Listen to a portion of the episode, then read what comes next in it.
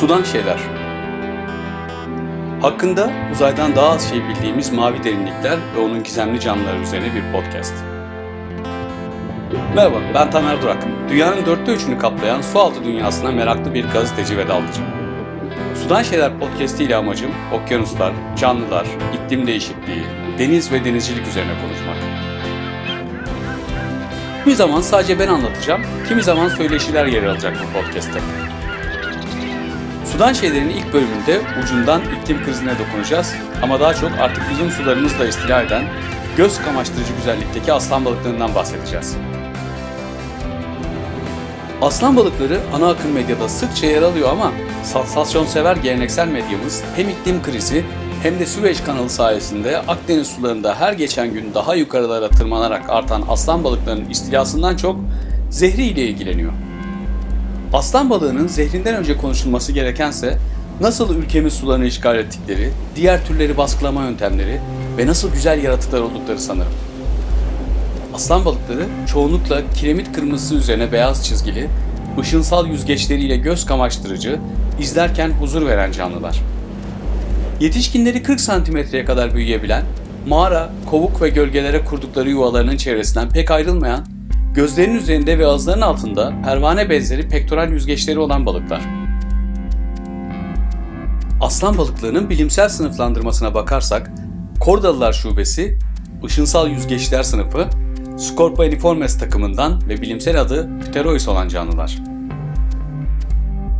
Aslında Hint Okyanusu ve Büyük Okyanus'un batı kısımlarında mercan kayalıklarında yaşayan aslan balıklarının 12 farklı türü biliniyor. Kıyıya yakın bölgelerde 50 metre derinliğe kadar yaşayabilen bu zehirli yüzgeçli balıklar İngilizce'de venom olarak adlandırılan zehre sahipler. İngilizce'de zehri tanımlayan iki kelime var. Venom ve poison. Türkçe'de maalesef venom ve poison için tek bir kavram kullanılıyor. Zehir. Oysa venom ile poison arasında çok belirgin bir fark var.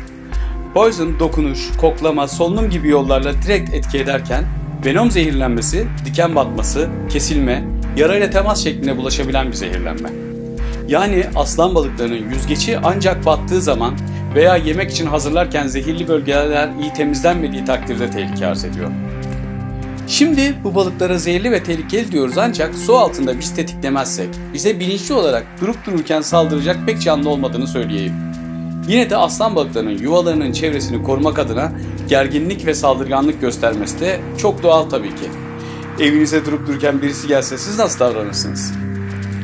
Aslan balığı aslında insanlara o kadar az tehlike arz ediyor ki aslan balığı zehirlenmeleri en çok balığı yakalayan balıkçıların başına geliyor. Peki aslan balığı sokması talihsizliğini yaşayanlar ne yapmalı?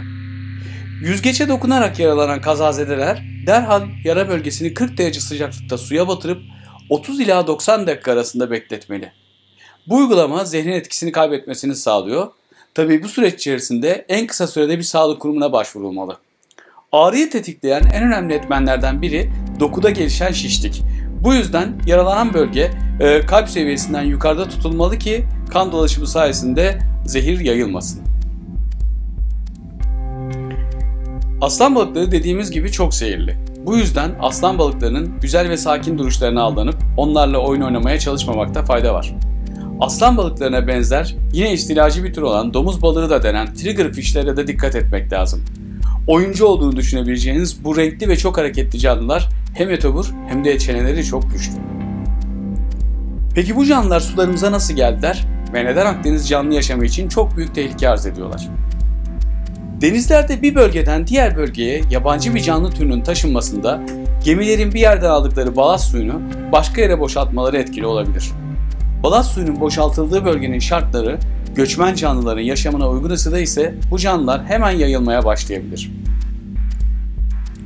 25 Nisan 1959'da inşaatına başlanan ve 17 Kasım 1859'da kullanıma açılan Süveyş kanalı da küresel ısınma ile birlikte Akdeniz suları ısındıkça Kızıldeniz ve Büyük Okyanus'ta yaşayan türlerin yavaş yavaş Akdeniz'e gelmesine ve her gelen türün hızla yayılmasına sebep oldu.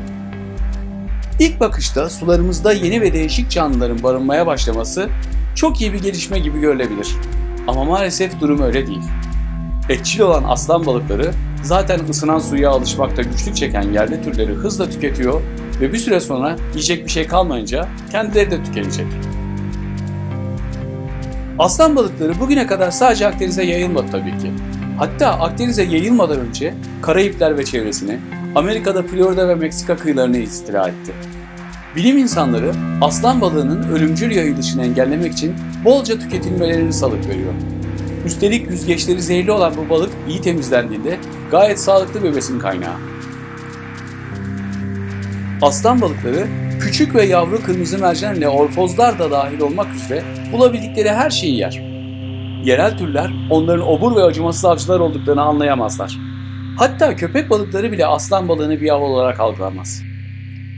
Üstüne üstlük aslan balıkları son derece verimli doğurganlar ve sığ sulardan 50 metre derine kadar resifsiz habitatlara kadar yayıldıkları için bir yere yerleştirdikten sonra oradan atılmaları çok zor. Bu yüzden yayıldıkları bölgelerde sayılarının baskılanması için robot su altı avcısı tasarlamaya kadar yüzlerce proje geliştirildi. Bu güzel ama istilacı yaratıkların görüldükleri yerde yakalanmaları için aranıyor posterleri bile basıldı. Tam burada aslan balığı nasıl pişirilir sorusu geliyor akla. Aslan balıkları lezzetli fakat onları yemek bazı endişeleri de beraberinde getiriyor. Aslan balığında en dikkat çeken şeyler sırtından ve yanlarından diklemesine çıkan uzun, keskin ve iğne deliciliğindeki yüzgeçler. Bu yüzdeki yüzgeçler balığın derisindeki zehri acı verici bir şekilde dokunan kişiye bulaştırabilir. Parmağınızla hassas bir dokunuş yeter. Fakat zehir sadece zerk edilmişse tehlikelidir, bu yüzden etleri bozmaz. Çünkü iyi bir pişirme işlemi zehri etkisiz hale getirir. Bu yüzden aslan balığının kızartmasını öneriyoruz. Türkiye'de de 2017 Şubat'ında Antalya'da Türk Deniz Araştırmaları Vakfı, Türk Sualtı Sporları Federasyonu ve Birleşmiş Milletler Çevre Programı işbirliği ile Doğu Akdeniz aslan balığı, yeni sorunlar, yeni çözümler çalıştayı yapıldı. Çalıştay'da 10 ayrı ülkeden 50 bilim insanı aslan balığı istilasını ve çözüm önerilerini değerlendirdiler. Çok değil, bundan sadece 10-15 yıl öncesinin dalış rehberlerinde ve benzeri kitaplarda yer alan bilgilerde Akdeniz'de aslan balığı ve benzeri türlerin esamesi yok. Ancak bugün bu güzel canlılar her geçen gün daha da yukarı hatta Karadeniz'e doğru yol alıyorlar. Aslan balığı artık net olarak sularımızda bir tür. Ancak bu canlının sularımıza gelmesine neden olan biz insanlar bu türü baskılayarak Akdeniz faunasına diğer türleri yok etmeden eklenmesini sağlamamız gerekiyor.